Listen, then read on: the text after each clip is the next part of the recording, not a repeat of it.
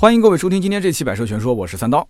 在之前的节目里面呢，我以对比的形式聊了聊捷达 VS 七这一款十到十五万元的家用 SUV，当时对比的是日产的逍客和哈弗的 H 六这两款车呢，可以说分别是捷达 VS 七在合资品牌以及自主品牌车型当中最主要的竞争对手了。那么关注捷达 VS 七的朋友们呢，也可以去回听一下这期节目。当时呢，捷达 VS 七这款车还没有正式上市，只是公布了十万六千八到十三万六千八的尝鲜价。那么在不久之前的三月二十号，总算这款车正式上市了。我不知道大家有没有看这款车的上市直播啊？那么上市直播最重要的环节肯定就是公布价格啊。结果呢，价格公布的时候也是十万六千八到十三万六千八，也就是说它跟尝鲜价的价格是一样的。但是呢，他又给了一个政策。如果在五月三十一号之前购车的话，可以注册成为捷达的会员，享受会员抢先指导价。什么意思呢？也就是说，入门的手动挡进取型十万四千八，低配的自动进取型十一万六千八，高配的自动悦享型十二万四千八，顶配的自动荣耀型十三万三千八。也就是说，在官方指导价基础上，会有一个两三千元的这样的一个价差。这个价格当时一出来，很多的一些朋友就会通过各种方式啊，就发私信给我，说捷达 VS 七这个车，三刀你觉得能买吗？那么首先我表达一下我的看法啊，这个呢其实是一个不错的选择啊。为什么这么说呢？正好趁着今天的这一期节目，和大家好好的聊一聊我对这款车的看法，详细解读一下这款车的产品点。那么还有近期一系列的这个上市政策，我相信大家也肯定都想知道，那么一定要听到节目的最后。那么我相信很多的一些听友都听过之前捷达 VS 七的节目，我相信呢，大家应该记得节目里面我提到啊，工作室的一个编辑提了一台捷达的 VS 五，上一周呢，他去贴膜的时候，店里面的老板和很多的师傅就围着他的车子就转，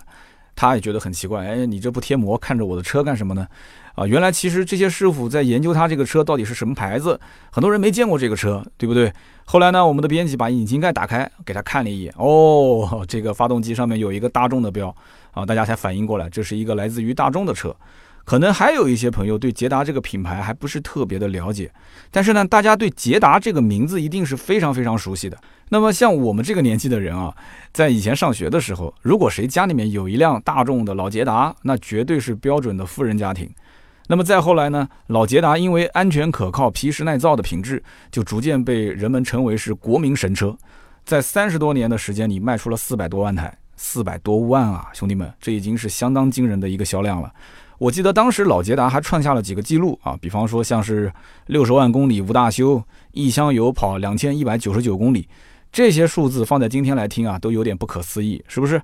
现在捷达已经从原来的大众的单一车型升级成为大众的全新子品牌了，走的呢更加是经济实惠的路线。所以这里面有人可能要问了，哎，那为什么会选捷达这个名字呢？其实我的理解就是，老捷达在那一代人的心里面是有相当相当的分量的，以至于到现在很多人一听到捷达，潜意识里面就会马上跳出安全、皮实这两个词，是不是？还有包括像国民神车，它会有很多的词汇的联想。所以我就在想。大众可能也是希望将老捷达上的这些品质传承给现在整个捷达的品牌，当然也包括我们今天聊的捷达 VS 七。其实我们从捷达 VS 七的这个底子里面也能看得出来，在 MQB 平台上进行研发，现在大众车型基本上都是这个平台，由一汽大众成都分公司生产，这个也是大众速腾的生产基地。而捷达 VS 七这款车上市之后呢，它将与探岳、途观 L 一起称之为德系中型 SUV 的三剑客。所以说，捷达 VS 七是以大众的标准来研发、来生产的。我觉得，其实，在品质上是完全不用担心的啊。现在呢，我们来聊一聊捷达 VS 七的产品点。首先就是它的外观和内饰的设计。设计这个东西呢，其实说白了，就是一个看个人喜好的事情。但是为什么会有公认好看的车，也有公认难看的车呢？这里面就有一个接受度的问题。有一些车型的设计走的是简单大方的这个路子，毕竟我们的主流审美就是这样的啊，简约的一个审美，所以呢，我们会比较能够接受这种设计风格的车辆。但是呢，有一些车型它喜欢在设计上啊另辟蹊径啊，像有一些法系车啊，可能会有一些人爱到发疯，但是也会有一些人说我接受不了。那么捷达 VS 七的设计又是怎么样的呢？其实你要如果从外观上来看，它的前格栅是很有特点的，官方叫做铠甲式镀铬格栅。看上去就像那个铠甲的鳞片啊，一片一片的，再加上镀铬的装饰，不灵不灵的啊。而 LED 大灯和 LED 日间行车灯也是这款车的标配配置。如果说你比较在意灯光啊，你想要炯炯有神，那这些兄弟们我觉得可以啊放心了，因为这个是全系标配。那么被捷达 VS 七吸引的不只是那些早已经成家立业的中年人，还有很多刚刚或者是即将要结婚的年轻人。所以也能看见一些这个车型啊比较年轻化、比较运动化的设计，比方说十八英寸的高亮黑电镀的车轮，再比方说还有那种犀利的啊 Y 造型的后尾灯。当然了，这些都是官方的说法啊，看上去其实都是挺有辨识度的。而在这个内饰方面呢，依然是家族式的内饰。我一提到家族式内饰，大家都知道了啊，大众家族式内饰，偏向于主驾驶一侧的中控布局，肯定是很多啊将开车当成乐趣的人都非常喜欢的。其他的呢，就像是车内的氛围灯啊，还有就是中控面板和车门饰板上多边形的一个纹路，还有就是很多地方的皮质包裹以及黑色的钢琴烤漆，所以这些啊，我觉得对整体的质感营造啊，有着不小的提升作用。关于中控屏幕，手动进取型和自动进取型都是一个八英寸的屏幕，而自动悦享型和自动荣耀型都是一个十英寸的屏幕。那么对于家用来说，这个屏幕大小也是够用的。总的来讲呢，其实捷达 VS 七无论是从外观还是内饰的设计，都更加偏向于我之前提到的那种啊简单大方的这个设计的路数。那么在之前呢，捷达 VS 七这款实车我也是见到过的。那么看完这个车之后呢，我就感觉其实这个车子呢，第一眼可能不是那么的惊艳。但是你看的时间久了之后，你会发现这车还是很耐看的啊！就是这种设计风格，往往就是符合大多数人的这种胃口啊，大多数国人的一个审美。当然了，你光听我说，其实并不直观，还是建议大家啊去店里面看一看。现在呢，捷达的 4S 店里面都是有现车可看的。那么设计我们也聊完了，现在可以聊一聊捷达 VS7 的空间。听过之前节目的听友应该是有印象的啊，我将捷达 VS7 和逍客啊、哈弗的 H6 啊放在一起，都进行了比较。逍客的空间其实并不算太大，而 H6 的空间应该算是同级别当中比较大的了。不过当时比完之后啊，其实捷达 VS7 还是有所胜出。首先我们可以看一看捷达 VS7 的数据，车长是四千六百二十四毫米，宽度呢一千八百四十一毫米，高度呢一千六百四十四毫米，而这款车的轴距呢是两千七百三十毫米。如果你对于十到十五万元的 SUV 比较了解的话，你会发现。哎呦，怪这个数据听起来还是比较夸张了啊！基本上可以说这是一个在同级别当中啊，你去对比所有的竞品车型，它的数据都是比较占优的啊，都是比较数一数二的一个水平。那么毕竟其他的 SUV 基本上啊，就同样这个价位十到十五万，车长四米四、四米五左右，轴距基本都在两米六左右。那么有些人可能会奇怪啊，说哎，为什么捷达 VS 七可以将车长和轴距做到这么长？其实道理很简单。因为在十到十五万的 SUV 的里面，绝大多数的 SUV 都是紧凑型 SUV，而捷达 VS 七是这个当中少数的中型 SUV。那么我们其实都知道啊，如果说高一个级别的话，车长肯定会长一些，轴距也会长一些，那么空间呢，自然也会变得更大一些。而反映到日常生活当中啊，我们用车的时候，舒适度包括它的实用性，自然也会更高一些，是不是？那么这款车的实车在上市之前啊，我也有过体验。其实呢，我坐进去之前啊，我第一感觉就是这台车的侧面啊，感觉很修长，和旁边的捷达 VS 五就是当时一比就感觉很明显啊。当然了，捷达 VS 五的空间也还算不错。我呢，身高一米七五啊，按照我这个身高坐进前排的话，头部大概还有一拳两指。那么坐进后排的话，我会发现其实它因为不是这种溜背的造型，所以后排的头部空间跟前排差不多。那么腿部空间还剩大概三个拳头的左右，三个拳头左右什么概念啊？就基本上你翘个二郎腿都没什么大问题。其实我觉得翘个二郎腿啊，在这个价位已经是一个很奢侈的事情了。而且你想想看，还是一台 SUV 啊，在一台 SUV 里面去翘二郎腿很轻松的话，这什么个概念？所以日常乘坐基本不用担心后排的空间。那么大家也可以去啊，到实车上参考一下，去体验一下，你自然就会得到答案。这里面呢还有两个值得注意的地方，一个呢就是捷达 VS 七全系标配了可开启的全景天窗，而且天窗的面积还是挺大的。天窗越大，其实你坐在后排啊，你会感觉到越通透。就是我周围有一些不开车就喜欢坐车的人，他们比较喜欢这种全景天窗啊，坐在后排体验很好。另外一点呢，就是捷达 VS 七的后备箱，它的容积达到了五百四十八升。那么相比同级别的车型，同价位有很多，其实它的后备箱啊，容积也就是四百多升。大家可以关注一下这个数据啊。所以我觉得这也是一个亮点。后备箱呢是经常要用的，那肯定是越大越好，越大越实用，对不对？那么我经常提到，就是作为家用车来讲。空间是一项必备的素质，而且特别是在中国市场，尤其是对于这种十到十五万元的 SUV 的预算来讲，那么我们很多消费者往往会更加在意它的空间，因为这很有可能是家里的第一台车。而且会开很久。所以大家可以想一想啊，那么捷达 VS 七的空间表现正好是切中了消费者的这个实际的需求。那么如果说你是个消费者，你要想买一辆家用车，那么一台宽敞的中型 SUV 啊，同样是在十到十五万这个价格区间，是不是对你来讲会很有吸引力呢？好，那我们再聊一聊这个车的三大件啊。有人讲买车就是买三大件嘛。如果你要是认识开大众车的朋友，你可以问问他，你说你为什么当时要买大众，或者说你觉得大众有什么优点？那我相信很多人肯定要提到一个词，就是哎呀，这个德系车的驾驶感受啊。那么在硬件方面呢，捷达 VS 七全系都是配备的大众 EA 二幺幺 1.4T 的涡轮增压发动机，最大功率呢一百五十匹马力，峰值的扭矩是两百五十牛米。大众集团里面这个 EA 二幺幺的发动机算是一个明星车型了啊，配备在很多的车型上，市场保有量巨大啊，口碑也不错。匹配的呢是一个爱信的第三代六档手自一体变速箱。爱信很多人都听过，对不对？这也是大厂出品，算是一个成熟的产品。那么当然了，也有五档手动变速箱。那么有些人老司机嘛，喜欢开手动，这也是可以理解。EA 二幺幺加六 AT 的这个组合，其实说实话啊，在大众自己或者说旗下的车型里面是很少见的。那么这么做的原因到底何在？我上期节目其实也提到过了，它其实就是想图个省油稳定。那么毕竟捷达这个品牌的调性是什么样的呢？就是走一个亲民的路线。对吧？它的消费者也希望少一点烦心事啊，多一些实惠，多一些省心。那么关于发动机跟变速箱啊，我之前也聊了很多。今天呢，我可以重点的聊一聊捷达 VS 七的一个驾驶感受。其实呢，这个车的发动机方面没什么毛病啊。由于是这个小惯量的涡轮增压，所以它的低扭很充沛。最直观的感觉就是起步很轻盈，没有慢一拍的感觉。其实我个人非常喜欢这种感觉啊，因为在市区你跟车的时候，如果说你起步稍微慢一点。你可能会有旁边有车啊，就强行插队插进来，非常讨厌。那么中后段如果加速也很充沛的话，啊，你会发现虽然是一个 1.4T 的发动机，车长也会有到4.6米这样一个概念，但是它本身的动力参数还是可以的。所以你要想快速超车，你可以切 S 档，然后脚底下踩一脚油，对吧？那么在法定的这个限速范围之内，你会发现这个车子的提速还是相当给力的啊，也不会出现速度提上来之后力不从心的情况。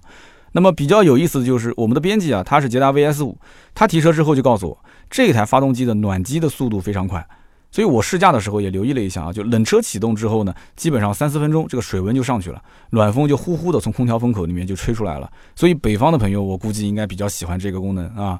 那么在变速箱方面呢，虽然它是一个 AT 的变速箱，换挡的速度没有双离合器那么快。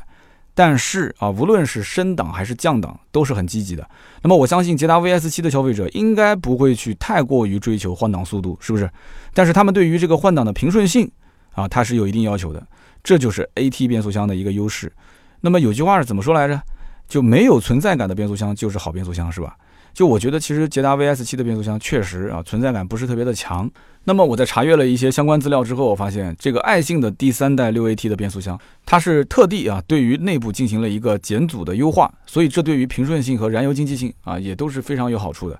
至于说这个底盘调教方面呢，大众车主其实一直津津乐道的就是驾驶感受啊，其实很大程度上驾驶感受是源于底盘的厚重感。那么简单的来说，其实你就是开起来比较感觉扎实、沉稳、有信心，对不对？捷达 VS 七的底盘确实会有一些这种厚重感，不过我发现它对于日常家用来讲的话，应该也是做了一些针对性的调整。你比方说，啊，很明显的你会感觉到，就这个悬挂，它在设定方面比大多数的大众车型更加偏向于舒适性。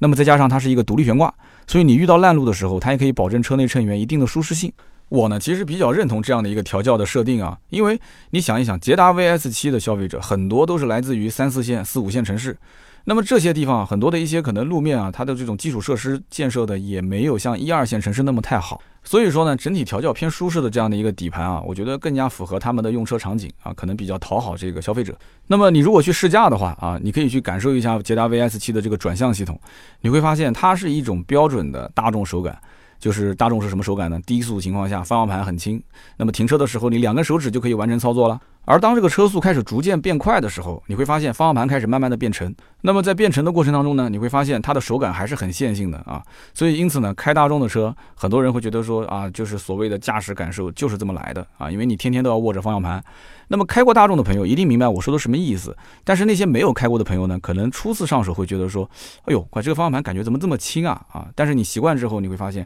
还是很顺手的啊。就随着你不同的速度，方向盘会变沉。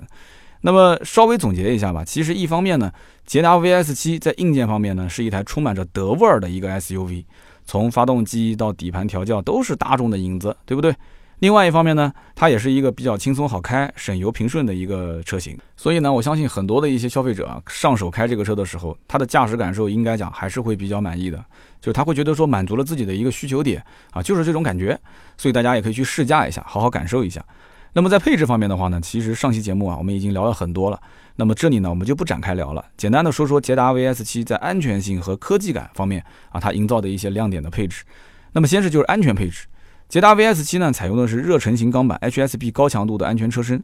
高强度钢和超高强度钢板的比例是百分之七十八。那么另外呢，就是在主动安全配置上面啊，比方说像 ESP 车辆电子稳定系统啊，再比方说像疲劳驾驶提示啊，这些都是全系标配的。那么此外呢，顶配的自动荣耀型还有三百六十度全景影像啊，包括 Front Assist 预碰撞安全系统以及 ACC 自适应巡航。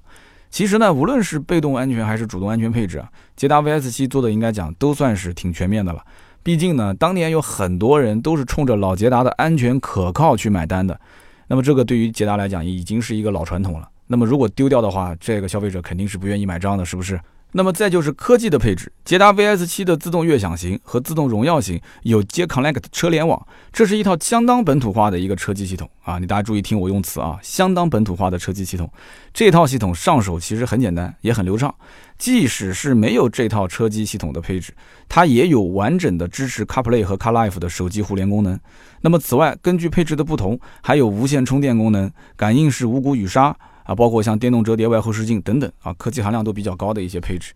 那么听过之前的节目的朋友呢，我相信应该还记得，就是我们会去跟哈弗的 H 六进行对比。大家都知道啊，就是自主品牌车型最擅长的就是啊去怼配置，对不对？配置堆得非常高。而我们今天聊的这一款啊，应该讲它是有合资品牌背景的捷达 VS 七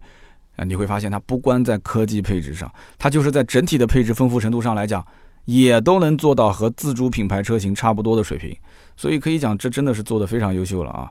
聊了这么多，可能有人会问说：“你别光说车啊，你能不能说一说它的上市政策啊？”好，那么捷达 VS 七刚刚上市啊，自然会有一些政策，对吧？或者说是给了一些福利，我就带大家一起了解一下。那么首先呢，就是它的价格政策，这也是我之前提到的，五月三十一号之前，如果购车的话，并且注册成为捷达的会员，那么会享受会员抢先指导价。手动进取型十万四千八，自动进取型十一万六千八，自动悦享型十二万四千八，自动荣耀型十三万三千八。那么如果再解释的具体一点，就是顶配是给了一个三千元的现金优惠啊，除此之外的话，其他配置是两千元的现金优惠。目前来看，其实捷达 VS 七短时间内不会有明显的优惠政策，所以说这个会员抢先指导价应该讲还是挺划算的。那么其次就是贷款和置换的补贴政策。那么在四月三十号之前，如果你要购车的话，它有两到三年的零利率的金融服务，以及三千到五千元的一个置换补贴。所以说，如果你在四月三十号之前去到 4S 店，你既可以通过会员抢先指导价去购车啊，先占这个两千三千的便宜，然后呢，你也可以再申请啊两三年的一个零利率的贷款啊金融服务，以及三千元和五千元的这个置换补贴，这三个都可以叠加在一起啊，你可以咨询一下就近的 4S 店的销售顾问。所以你算算看，如果这几个政策都拿到手的话，那一下子帮大家省了多少钱？那么除此之外呢，首批购车的用户呢，还有一系列的好礼啊，比方说像质保礼、无忧礼、先享礼、交车礼，还有出游礼等等。那么具体的这些礼包包含哪些内容呢？啊，大家可以到 4S 店啊，跟销售顾问进行一个咨询。那么我当时看到他这个政策里面还有一条，就是现在疫情当前，防疫一线的医护人员都很辛苦，是不是？所以呢，如果说啊有防疫一线的医护人员在六月三十号之前购车的话，还有一份额外的特殊关爱大礼包。这个呢，就是向一线的医护人员致敬。我觉得做的真的是非常的好。那么聊到这里呢，两期的捷达 VS 七的专题节目啊，就暂时告一段落了。我不知道大家听完之后啊，对这款车有什么样的一些想法。那么如果是让我来用一句话总结的话，呃，那就是均衡的产品力和亲民的价格。那么大众的品牌背景和技术背书，这些绝对都是加分项啊。那么套用我上期节目里面的一句话，我觉得其实捷达 VS 七最大的亮点在于什么呢？它其实给了那些啊，就是纠结于合资和自主品牌车型的消费者，有了一个更加折中的选择。大家想一想，是不是呢？那么好，今天这期节目呢，我们就聊这么多啊！感谢大家的收听和陪伴，听到最后的都是我们的老铁。那么也欢迎呢大家在我们的节目下方留言互动，留言互动呢是对于我节目最大的支持。那么当然了，我们也会在每期节目的下方抽取三位，赠送价值一百六十八元的芥末绿燃油添加剂一瓶。那么听完节目之后，如果大家还有任何关于捷达 VS 七的问题，都可以在我们节目的下方向我提问啊！我们今天这期节目呢就到这里，我们下期再接着聊，拜拜。